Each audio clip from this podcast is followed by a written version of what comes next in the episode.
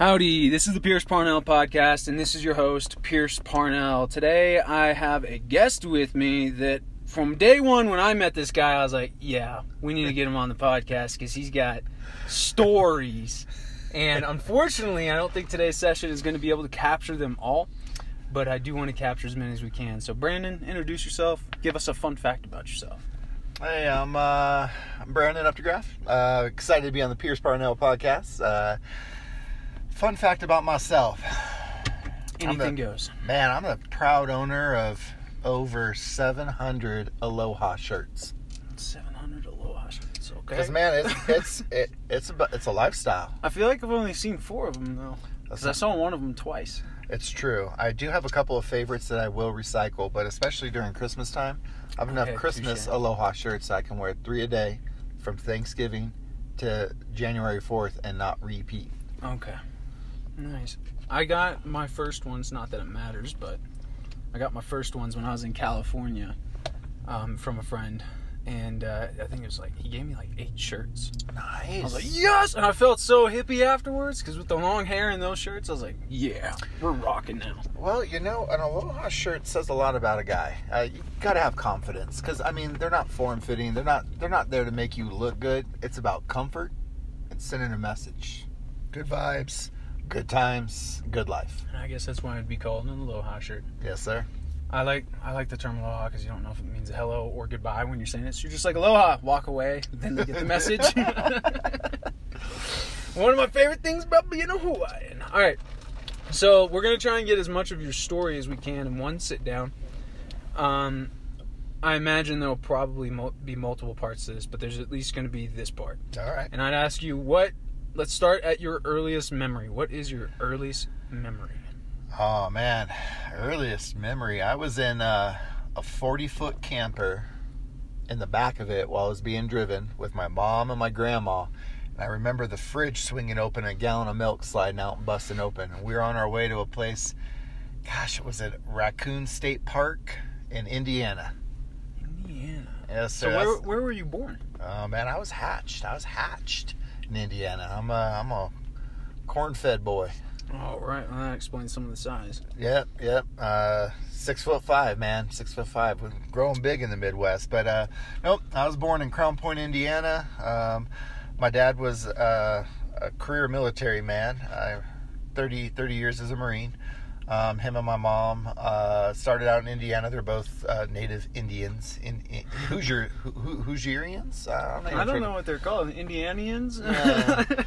Um, uh, we left when I was uh, nine months old, relocated to California. It was my mom's dream. Uh, and then when the military moved my dad to California, her dream was realized.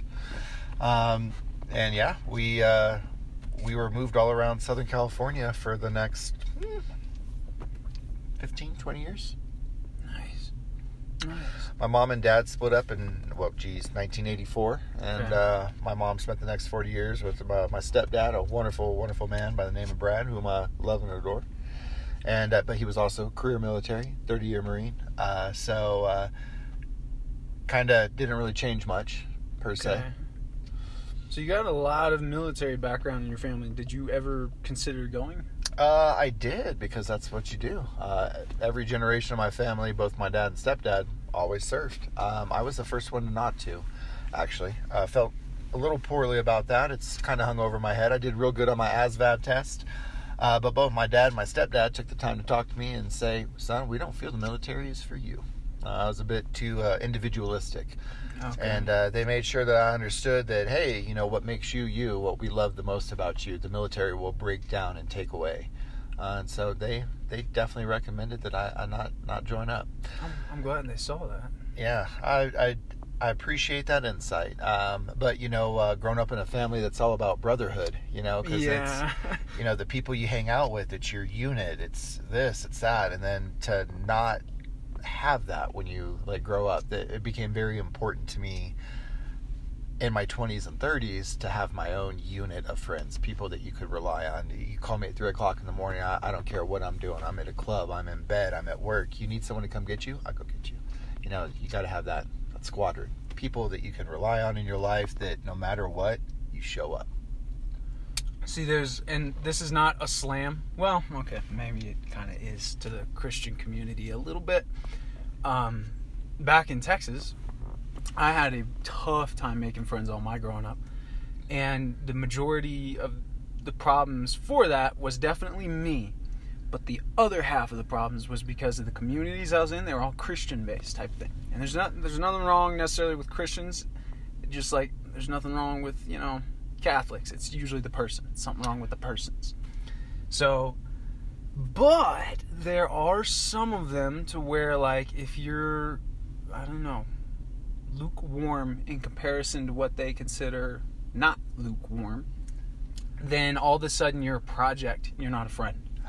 And if you're a project, they only work when they want to work, so you can't call them and get the help you actually need. And you don't have these real friends. You have these people that seem like they'll be real friends till you need them.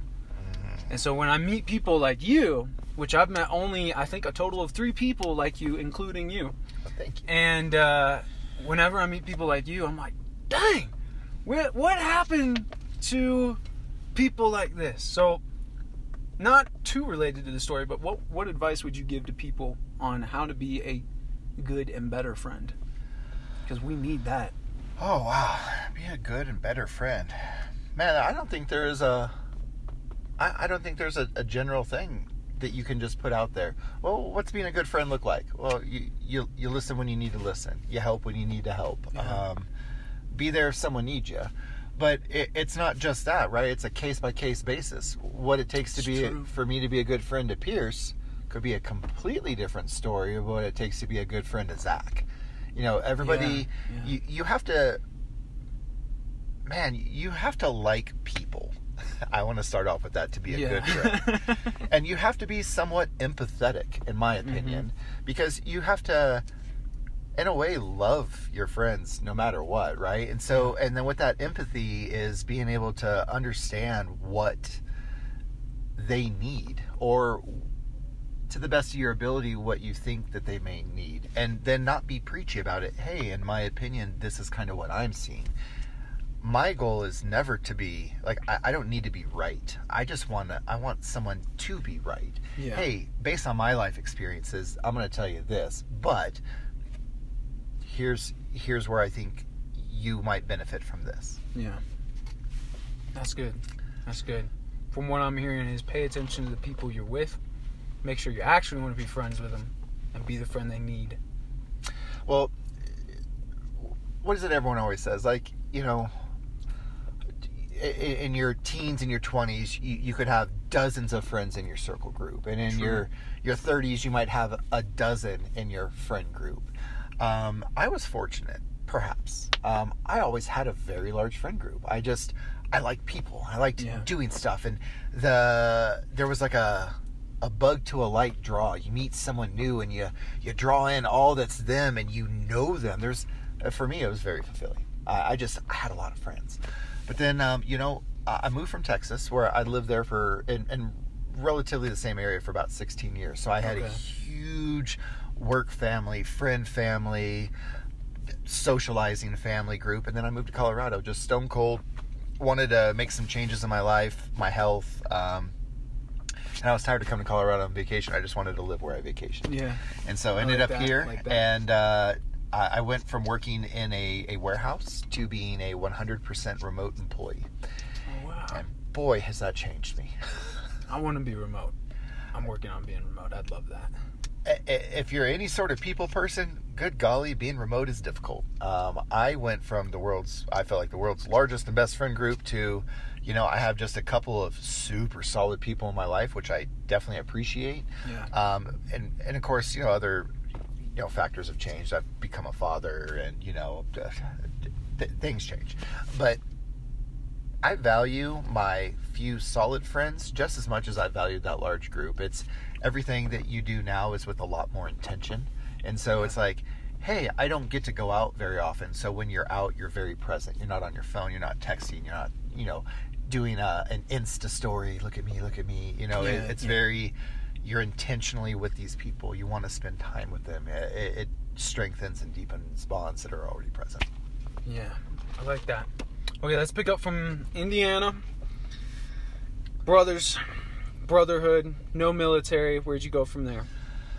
Well, shoot. Uh, so I was a Southern California boy, which makes a lot of difference. So I was a, largely a beach kid. But uh, since we were military, That's where the shirts comes from. Okay. no, no, no, uh, no? no, sir. Um, I was uh, getting that vibe. I was like, you didn't live in Hawaii, did you? no, sir. No? Okay. So I'll, I'll, I'll we'll segue real quick on this. Okay. Um, my mom's dream was to go to Hawaii. Absolutely wanted to go to Hawaii, and um, I started dating this wonderful girl named Marissa, and uh, we've been together for ten years. Uh, two kids, um, so many adventures I couldn't even begin. But uh, we were not planning on having kids. Didn't really know that we could have kids, and we were surprised, blessed, however you would like to word it, uh, Okay. with with. Uh, one day, I, she's pregnant. That's what happens when you have that kind of fun. Oh, right, right. But I mean, we've been together for seven years having that kind of fun. okay, well, so. Touche. Touche. so, anyways, uh, you know, we were just we were well with our lot in life. Uh, we were dog parents, but anyways, um, so around the same time though, my mom contracted cancer and uh, Mm. she battled back from it. And I told her, I was like, hey, as soon as you're through remission. We're gonna go on a trip to Hawaii together. You, me, Marissa, and, and the baby. We're we're a family trip, and my stepdad, of course. Yeah. We're gonna do go do a family trip. You're gonna see Hawaii. Um, so she was a week away from being through remission when they found a spot, and then it just spread through her like wildfire. And the trip um, ended up being just me and Marissa, and uh, it was pregnant Marissa, and so we were in Hawaii. Um, and I bought my first. I bought my first couple of Hawaiian shirts in Hawaii, um, and I wore wore it when I went back to visit mom because she was in hospice at that point, and she loved it so much. And I, you know, we were all hoping, of course, there'd be a miracle, a scientific reversal. Just one day we wake up and the cancer's gone, but it, you know, at the end it spread from her kidneys to her stomach, Mm. lungs. There was spots Oh, on the gosh, brain. like it just went through like wildfire. So, anyways, um, my mom passed January 18th of 2020. Um, three days after she got to hold her granddaughter. Um, Wow. and so I have worn a Hawaiian shirt every single day since my mom's passing, uh, both to remember that nothing is promised to anyone, which sounds so trite because everyone talks about Mhm. that. But you know, eh, what if I'd made the effort to take mom before she was well? She would have Yeah. gotten, you know, that was that was something she wanted her whole life and never got. And so, never take things for granted. Another trite saying, but uh, never take people for granted. But no, uh, I, I wear Hawaiian shirts. Uh, for 99% of people, it's oh hey, I'm a fun aloha guy. This is my aesthetic. Yeah. But but for like the people that wow, there's so much behind an aloha shirt for you now. yeah, it's uh, my mom. My, every time I put put a aloha shirt on, take it off, that's my mom hugging me. I I, I have my mom around me all day, every day, because I I miss her, and I'm truly regretful that she never got to spend any time with her granddaughter, who she would have adored, or Mm. she never even knew that she had a grandson. So. Mm. Gosh. So that is the the long and short of the aloha. Uh, it's not depressing, I promise. I uh, just coming up on that time of year, you know. Yeah, yeah. But uh, I miss my mom. I love my mom. And uh, hey, today we got on um, Bigfoot Aloha shirt. He's surfing. He's killing I it. didn't even notice that. He's killing it. Sasquatch. Yep. Uh, so, um, anyways, yeah, that's uh, that's the story behind the aloha. But uh, now going back to the original question, which Yeah. was uh, Where after Indiana? So- California. California. Grew up as the the poor military kid in the rich California communities. So we would Okay. pull up in our 13 year old station wagon and we'd be behind a, a Lamborghini and have two Porsches behind us. So definitely, you know, always highlighted from an early age the haves and the have-nots. Okay. And uh, you know, all that it ever took was an accident of birth, right, to be on one side of the line or the other. And so, from a young age, I was always aware that hey, we're a we're a, a military family. We're not destined for you know mega mansions, private jets, and uh, I wanted to work from an early age. And we, I always had a great work ethic, and so when my dads talked to me about uh, not uh, joining the military, they're like, you know, you would do well in almost any career you put your mind to. You have this this work ethic that you've had since you were like five. I was always out there mowing lawns, doing something to bring money in to help with Yeah. the family, or you know, hey, I want this toy, but it's out of our family's budget, so I'd work to to get what I wanted. Uh, that I just learned that from a very young age. You have to, you should not expect anything to be given to you. You shouldn't be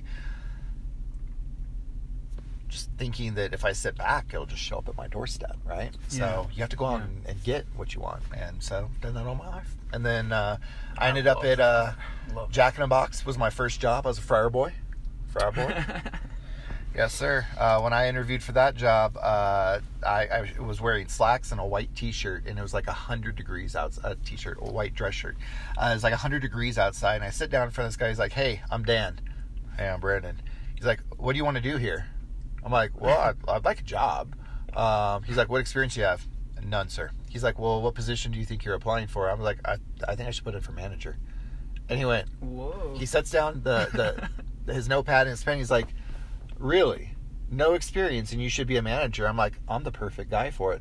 I've got no bad habits to break. I've got no prior experience to taint this." I was like, "I would be your perfect manager. You just wow. train me the way you want, and Yeah. bam, ready out of the box." No He's like- pun intended.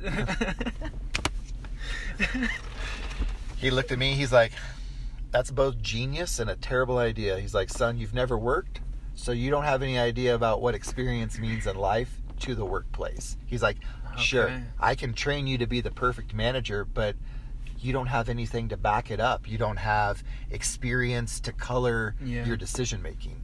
You can't. It isn't just a, a recipe of." Oh, I make this and then this happens. He's like, there's there's gradients. yeah. He's like, and you'll learn that the more you work. He's like, but I do like you. That's pretty ballsy. Everyone else here just has to work the fryer. He's like, you're gonna work the fryer. I'm like, okay. He's like, but instead of minimum wage, which was 4.25, I'm giving you an extra quarter just because I think you're gonna go places. So it started me at four dollars and fifty cents. Wow, that sounds insane nowadays. 'Cause, like, I don't even know a kid that could buy a toy if they had that kind of money and that kind of job. My first big boy Wow, paycheck. wow. I worked 88 hours, and after taxes, and this is in California, mind you. My Yeah. my paycheck, I was so excited. It was like I was a millionaire. It was three hundred and eleven dollars Three hundred eleven dollars for 88 hours of work. So by the time I left Jack in the Box, um, I was managing two stores at the same time. Uh, they had no staff. They gave me an impossible task. Okay. Uh, so I would literally work like 12 hours at one store, drive to the other store, sleep for two hours, work 12 hours, go back to the other store, sleep three hours, wake up, then go in. Uh, somewhere in there, there was showers. S- somewhere. Somewhere in there. No, I was always a pretty hygienic individual. Like the Okay, shower, I can do anything on, on no sleep. You just make sure I get a, a hot shower. yeah. Hot cleaned up. shower, like five minutes. Okay, I can tackle anything. And now that I'm older, I sure do like a, a well-made coffee to go with that shower. Yeah. I can do anything. But uh, you take away my shower and my coffee, you ain't getting much. His kryptonite. Take note, people. If you want to note. get at Brandon, take his coffee, take his showers. So uh, I ended up with uh, my my best friend's family. Uh, I, I moved out of my mom's house because Mhm. she was fairly controlling, chock full of love, but but, but pretty controlling. So I, I moved out, moved out with my best friend, and um, his mom was like, you know, you worked so hard for so little. Because at this point, I'd moved up the ranks. I was making six dollars and fifty cents an hour. Yeah. I, sh- I was managing two stores. Money, money, money. Yeah. Six dollars and fifty cents. She's like, Costco's hiring cart pushers at eight dollars an hour, and you get time and a half on Sunday. Oh. I'm like, twelve dollars an hour. What do you do at twelve dollars an hour? Like that's wild, man. Twelve, twelve dollars an hour. It's just crazy talk money. Yeah, it's three times your original pay. I could buy, I could buy a helicopter. One of those mosquito-sized ones. Yeah, right. So, uh, th- mind you, this is 1998, and uh, Okay. times a little bit different, a little bit different. But uh, when applied at Costco, I ended up working there for 22 years. Wow. So they're did you just really enjoy Costco then? Um, Or was that paycheck really doing it for you? Well, the paycheck really did it, and then it, it felt like there was just a lot of opportunity. So, Costco at that point was a small company on the cusp of becoming a medium sized company. So, Okay. um, the culture was very strong in these California buildings because that's basically Costco was a West Coast phenomenon, right? Yeah. So um, the people that I had is my interviewers, uh, my mentors. They've been with the company for 20 years, basically since inception, and so they knew what it was like when, oh gosh, are we going to even be able to keep open the doors? To oh hey, cool, you came just in time. You, we're going to be relocating from this location to one about a half mile away. Uh, we're building it. It's going to be the 200th location for the company, and so you know they, they just were able to talk and teach and just really instill the lore of the company like you can go anywhere you can do anything if you're flexible with costco sky's the limit. And uh, so and then everybody was so close. So you know as that that you know that brotherhood i guess that you're looking for. Because you know costco was always the best. They were the highest paying in the retail sector. They had the best benefits. Still do. Still do have the best benefits because marissa works for them so Okay. still which is where i met my wife was costco. So anyways um, she uh, uh should i say she? So anyways it just really kind of checked off a lot of boxes for me. And so um, i was working for them and then they uh, hit me up because i kept putting in for uh, supervisor manager positions because hey i'd gone from a leadership role at jack in the box taco bell and i mind you man i've done a, a boatload of jobs but like at that point i man, at that point i was i had left jack in the box i was still working for taco bell i was uh, a bread vendor i was a bread vendor Bread vendor? yeah, yeah, yeah. So um, it, I would start work at one o'clock in the morning and deliver bread till about seven a.m. And then I would go home, take a shower, sleep for forty minutes, get up, then go to Costco, be the opening cart person, Oh my god. do carts till three o'clock, go home, sleep for an hour or two hours, and then go work at Taco Bell till midnight and close it down. Oh my gosh. See nowadays my my generation um, does not leave me a lot to be proud of currently. There's diamonds in the rough, as they say, but uh, well, even those have been mined out and turned into something at this point because those aren't even left anymore. And everybody there there's these two terms that they're using all the time, and one of them is grind. You got to go and grind, and they pretend like they know what that means and you haven't mentioned that word once in the entire time I've known you. And if there's anyone I've met that's had a grind that hasn't talked about it, this sounds like one. It sounds intense. Man, Like here I am thinking, oh man, I had to work a hard job, and I'm like, no, I got sleep, legitimate sleep, and food, and showers at my place. Like, yeah, wow. So where did okay? Where did you get your drive? Because people don't just do that. Usually, people have a push or a pull or both. Did you just you just enjoy work? Like, Man. what was it for you? so eh, I don't enjoy work. I, I would love to have someone walk See, I up feel like you're lying to me right now. Uh, yeah, maybe a little bit, but but look, in theory, I want someone to show up with a jumbo jet with with pallets of hundred dollar bills and go, "Here, man." But you know, the thing is, is I would not live off that money. I'd be like, okay, well, with a billion dollars, like, I'll take like twenty grand for myself. Mhm. I'm gonna take like a week off and go do something stupid in the South Pacific, yeah. I and like then all the rest plan. of this money, I'm gonna I'm gonna go do this. I'll I'll invest here. I'll buy here. I'll get in the bond market there. Uh, what, what if we uh, what if we take an island and develop it? Hey, how about we go to Africa and just pick a section and just bring clean water to everybody? Like that's the stuff I would do. Uh, so I think it's just possibly something internal because both my dads, again, 30 year career Marines, and then each of them had careers after they got out Yeah. and worked for another. Geez, they both got out in the mid 90s after having enlisted at 17 and 18. And then they each worked for another 20 to 25 years afterwards. Gosh, dang. So maybe maybe part of it's inherited, maybe part of it's watched, but for me it was always if you don't have the things that you want, then you work to get the things that you want, and then you have what you want. That that that, that is That's literally the recipe. that, that's that is my recipe. Um, you know, uh, I like to go on cruises. My daughter loves going on cruises, and so um, last summer, uh, I say last uh, summer of 2022, she went on her first cruise, and she was three years old, no, two years old, two and a half, and boy, she talked about that boat, Daddy, more boat, Daddy, more boat. yeah. You know, it sounds super privileged, but I work really hard. I, I have three full time jobs, four, four, four, four jobs. So, anyways, um, This guy's working so much he's losing count of his jobs. well, it, I guess it depends how you want to label something a job. Because I mean, really, raising your kids is a job. That's Ah, triple full time, and I got I got two, and I am a present father. Maybe not as present as often as I would like, but you know, every day I'm there to take them to school, Mhm. and uh, every night there's story hour. Those are guaranteed no matter what. So we we read books, we hang out, we do stuff. Um, today I'm running my uh, down the pass to one of her friends uh, is having a seventh birthday party, so we're gonna go down and Oh, nice, nice.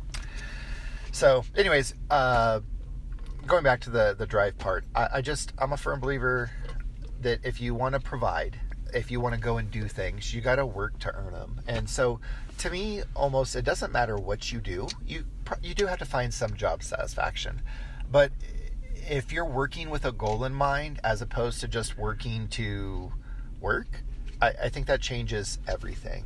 Um, have I worked without a goal in mind before? Oh, absolutely. Sometimes you just you're like, oh shoot, I haven't really done anything but just grind, Yeah. or just, and that's what I think of when I hear that word. If if I envision the word grind, that's me just w- literally working in a a focused hole and not planning or trying to get out of that groove. You're grinding into a groove. Uh, That's how I view that word, which is why you'll never hear me use it. I I, like that. yeah. I look at it uh, at grinding is negative for the most part. Um, I don't even know what word I would use. Um, I just feel like everything is with intention and purpose for me lately. I've read a couple of interesting articles about trying to at least 20 minutes a day take time to yourself and think good thoughts uh, it helps with like neuroplasticity and everything Yeah, else like just trying to create new connections in your brain. And y'all i know this makes me sound like a hippie i promise i'm not a hippie but um, i also feel that there's a little bit of science behind it. And hey if you sit down and take 20 minutes to yourself a day which i do find incredibly hard by the way it's very hard for me to do this um, where you're not doing anything else. You're not working. You're not on your phone. You're not checking emails. Um, I have to go to a separate section of the house and I sit in a dimly lit room because that's what I need for me. Um, and then I focus for 20 minutes, uh, positive thoughts, and then think about forward direction.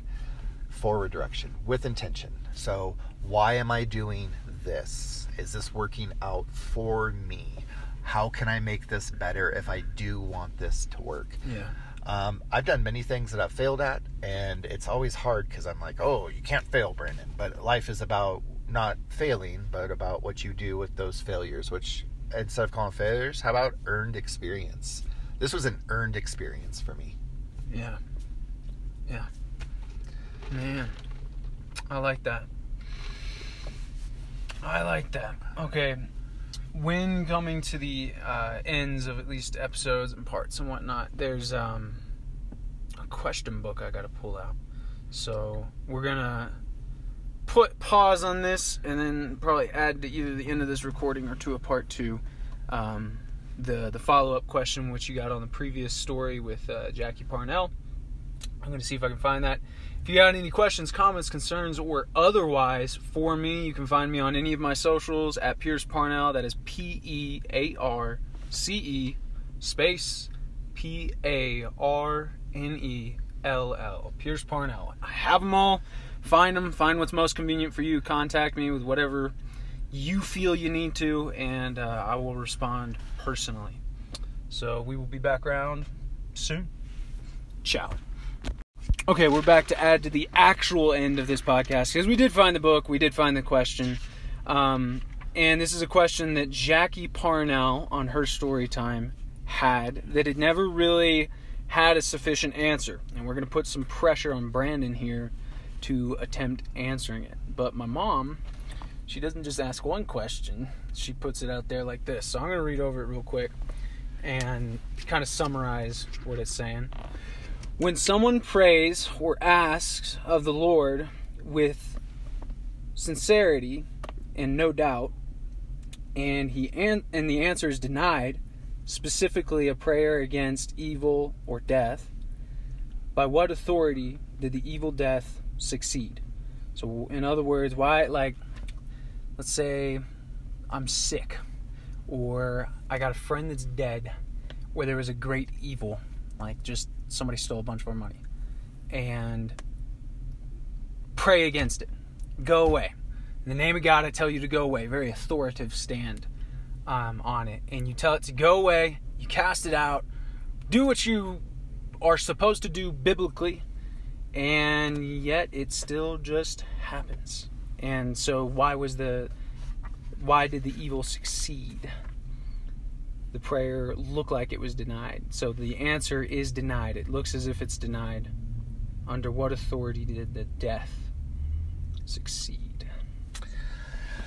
Wow, that's a That's a loaded question. that is heavily loaded, and there's a I don't know coming at it from a, a faith-based view. Maybe maybe you didn't pray hard enough. Maybe maybe God was uh, attending to other prayers, and yours was farther down on the priority list. Let's assume that it's not God that's supposed to answer it. Let's because I think the the angle she would take from this would be God is giving you the power of his speech because the only animal if you want to look at us that way from an evolutionary perspective that he breathed into meaning he gave his life to was a human. Meaning we have his breath his power his words. So when we say something's going to happen the power of words everybody's like the power of positivity the power of belief. Those are uh, another way of painting the same picture saying use use the power given to us by a greater power to do what no animal can do.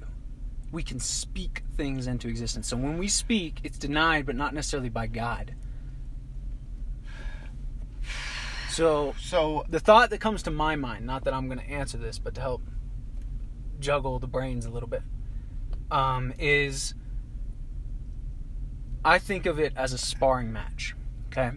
okay, So you got God in your corner as your instructor, your teacher. He taught you how to box, how to fight, all right, how to keep your guard up. But he's not going to do the fight for you. So you're taking his authority, his power that he's given into the ring. And he's still in your corner. So you can seek him out and go, hey, God, I did what you said. And he goes, no, no, no. You want to watch that left? That's too fast. Stop eating that one. You want to duck to go to the right and take to the gut and knock him out that way. So now he'll give you a layout. He'll answer your prayer, but you're the answer.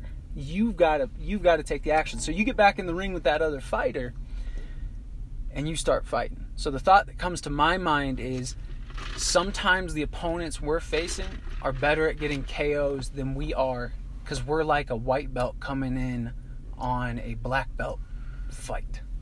That's one of the first things that comes to my mind in that is we're trying to face death and we've never even faced a headache. all right. So I, I I like where we've gone with this. I like God as Mickey in my corner and me as Rocky, right? Yeah. All right, I, I like that. Uh, but my concern is, is if you run with that that thought process, well, then it, it absolutely could lead to what was it, what was saying? Um, absolute power corrupts absolutely. So Yeah. you get in your mind that you got God in your corner, and you're hearing these things like, oh, well, to wipe out um, all pedophiles. You go to you pull it up because you can find that stuff on your phone now Yeah. and you just go to people's house and you start executing pedophiles to get that evil out of the Mm. world right so but and that's the words that you're hearing that's the that is the the whole problem almost with everything it's it's it's god's words as interpreted by not just man but individual men and what their thoughts are on that because I mean, if you want to remove great evil in the world, and these are unrepentant evil individuals, you know, uh, a crime of money is still a crime, but I, I'm kind of going for the heavier stuff: murderers, Yeah. uh, people that visit actual physical harm on others. You know, if, if you take it into your hands to resolve that individually or as a group or as an organization, leads to vigilantism and fanaticism. Because it, is a path. It is a belief. The things that you are doing to rectify this evil require a fanaticism an utter belief in that what you're doing is right yeah. and then what happens when the person in charge becomes slightly corrupted themselves and they're like they, they do something to better the organization that they're now leading oh hey we don't like this guy but if we kill him we get all this money you know he's got a safe with a billion dollars in his house so if we kill him for being a pedophile Yeah. when he's not actually then the rude organization becomes evil it, it, it again requires fanaticism to make that happen Yeah. that's my perception Yeah. what's your thoughts I would say, and now we're taking this question further, but I, I like where this is going, so we're going to go there anyway. Because why not? That's, that's what a podcast is about. Listeners, let me know if you don't like it, because if you don't, well, it's happening anyway. Um, uh, I think one of the big things is like individualistically hearing God. I would. That that's what He wants. Because otherwise, everybody needs that pastor, and not everybody can get a pastor. Okay, okay and that's a problem. But everybody, with very few exceptions, can get some sort of community. And community doesn't have to be the community that's built for you that you should believe with an echo chamber. To where everybody's hearing the same thing to kill that guy with the billions or billions of dollars. For instance, you're friends with Christians, yeah? yeah oh yeah You're a Christian? No? no Oh.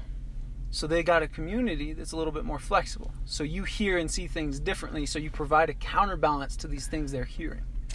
it's true Because you would hear God in a different way than they would. Because you talk to Him in a different way than they would.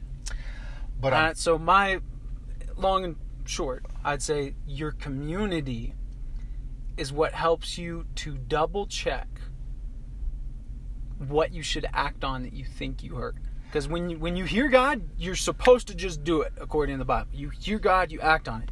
But God doesn't mind you going, "Hey God, was this really you that told me this?"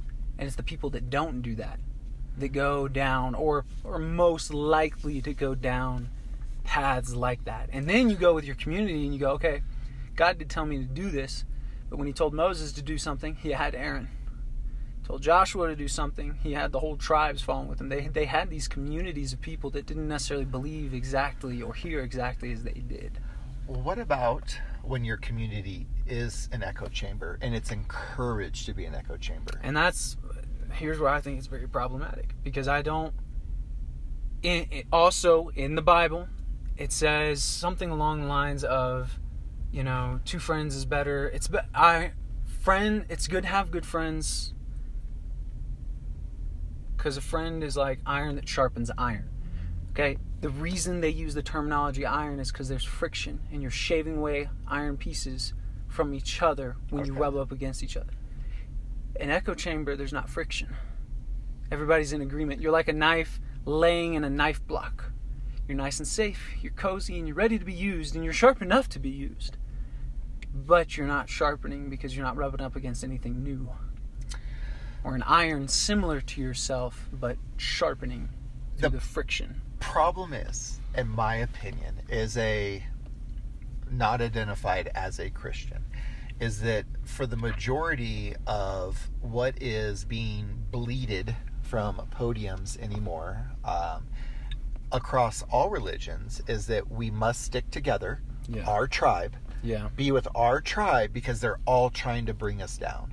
Mm. What I would offer is what I feel like is a, a regular, everyday American that questions is there God? Maybe there isn't, that's not out there just on one absolute side or the other. Is that you should be in our community. You should get to know those of us that are borderline. Because I will tell you, uh, like I'd mentioned earlier, I, I have some very good friends that are very good Christians, and I love the way that they they don't sit there and oh, you got to come to our church. It's got to be our church. It's got to be our pastor. It's got to be this. The things that they do are are Christ-like. Uh, the way that he administered in in the Bible, he they do things the way that he did, and I look up to those people and admire them Yeah. because it, they don't talk about what they do. They, They do what they, They do. do. Yep. Yeah. And if you're like, Be doers of the word, not hearers. Thank you. And that's exactly it. And so, you know, we live in a community that has a, a very deep religious presence. Mhm. And sometimes some of the stuff that one hears from that community can be discerned as, as, as sort of alarming. It's it's very tribalistic in certain aspects and affiliate with, with those of us that are only like us. I feel like it, it, it does potentially lead to an echo chamber where you think you're hearing the word of God, but maybe you're just hearing the word of everybody else echoing around in your head, and it's a self fulfilling prayer. Uh, Yeah. As in, I Yeah. uh, I'm going to pray to God for this, and then you look for all the signs for it to be a yes to get what you want. Yeah. And I again, that's where I feel like if you are not in that echo chamber, if you are around the other people, it might lend one to believe that you're just looking for an answer to your prayer. Yeah. If you want it to be no in your heart of hearts, you're going to find no's. It- it- It's the same as putting that positive word out in the universe. If you're looking for a, hey, I, I need a sign from the universe that I should be buying a new car, and then all of a sudden on the TV a commercial for a new car pops up and the price line that you're looking for, like, there's my sign. There it Yeah. is, right there. I, I should go get a new car. But man, you don't have money and can't make that payment. Yeah. Oh no, higher power will provide. Okay. Okay, cool. Uh, those are the things that I struggle Carlot with. enjoys that. Yeah. those those are the things that I, I struggle with in that arena. Yeah. I think I and I will say being around a lot of the people that are in those types of communities, they struggle with it too. They not all of them talk about it, but they they do too. Their struggle is different because they dress it with different words, but it's the same struggle. All right. What would be your question that you've had pretty consistently over the years that's never had a truly satisfactory answer? It's also a loaded question. Who do I want to be when I grow up? No, no, that's not. Tried Jack in the Box, it didn't work.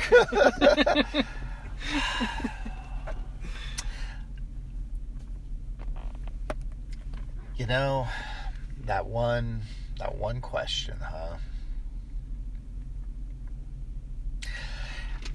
All right, I think for me, is man, is man, is man gonna be able to get over himself? Uh, that's that. That's it, Oh, right? Um, and, and and where that goes is, you know, we, as far as we're aware, we're alone in the universe. We ha- we're in one spot. yeah.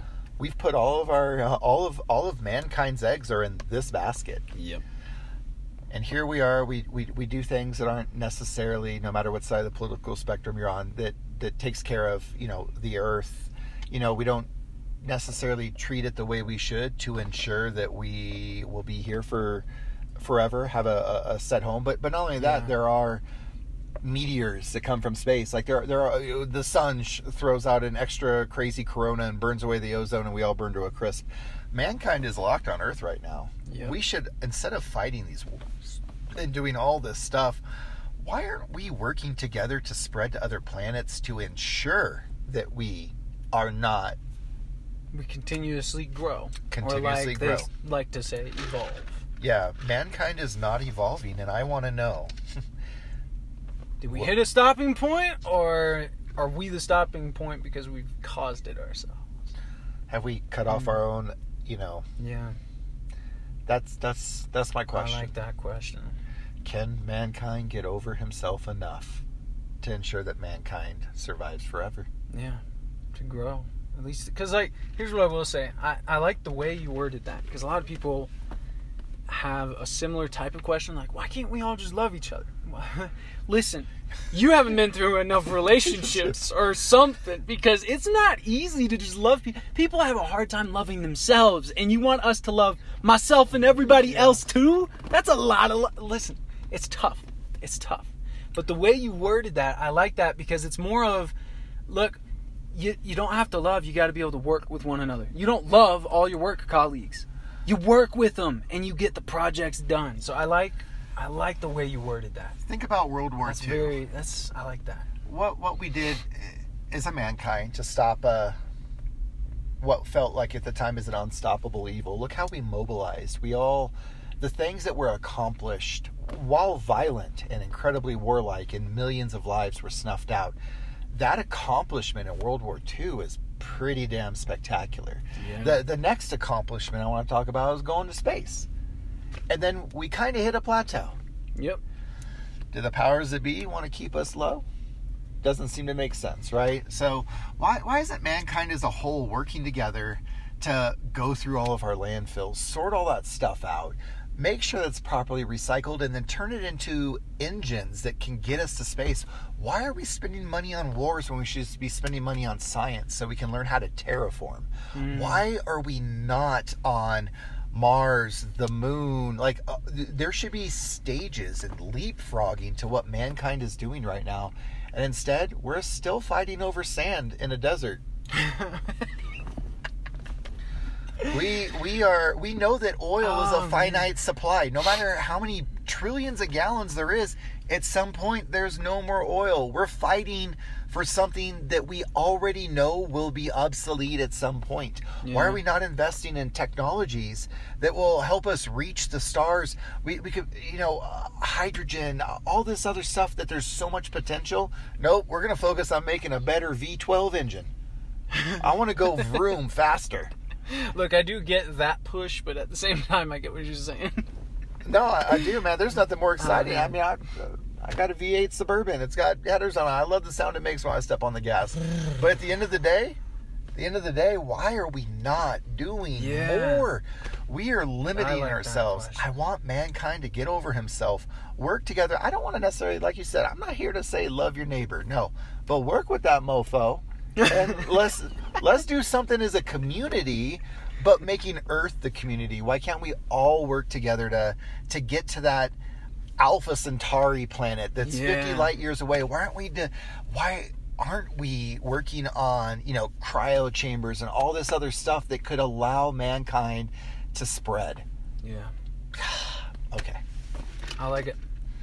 I like it. All right, and uh, the last question that we'll end this on is how the heck do you say your last name? My dude, I got to get that right. Yeah, it's up. It's up to graph. It's literally how it looks. up Uptograph. U P D E G R A F F. Up D graph. Up the graph. I'm gonna imagine you like a schedule planner that we got to go up the graph, up the graph, going up the graph, bro. well, Brandon, it was a pleasure having you on, man. I hope we get a future episode at some point, but for now, we'll end it here. Um, and we will pass your question on to the next story time guest. Awesome. I appreciate your time. Dude, Pearce, I appreciate, I appreciate you, the stories. Thank you. Thank you. It's been a pleasure. Awesome. See you listeners later. Have a great one. If you decide not to have a great day, don't include me in on it. Ciao.